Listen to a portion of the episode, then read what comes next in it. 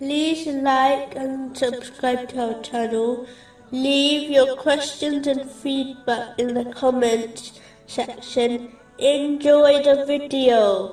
Continuing from the last podcast, which was discussing chapter 48, verse 10.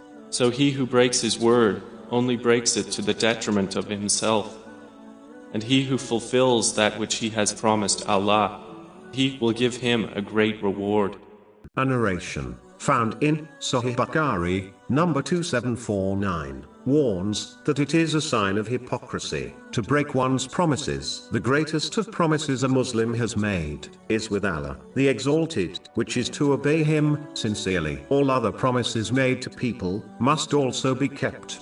Unless one has a valid excuse, especially the ones a parent makes with children as breaking promises only teaches children bad character and makes them believe being deceitful is an acceptable characteristic to possess. In a narration found in Sahih Bukhari, number 2227, Allah, the Exalted, declares that He will be against the one who makes a promise in His name and then breaks it without a valid excuse. How can the one who is Allah, the Exalted, against them on Judgment Day, possibly succeed? The prohibitions and commands of Allah, the Exalted, do not exist to make people's life harder. They only exist in order to benefit people in both this world and in the next, even if these benefits are not apparent to people. For example, the negative effects of alcohol, which science has proven, was not always apparent, such as its negative effect on the organs of the body. It only became unlawful in Islam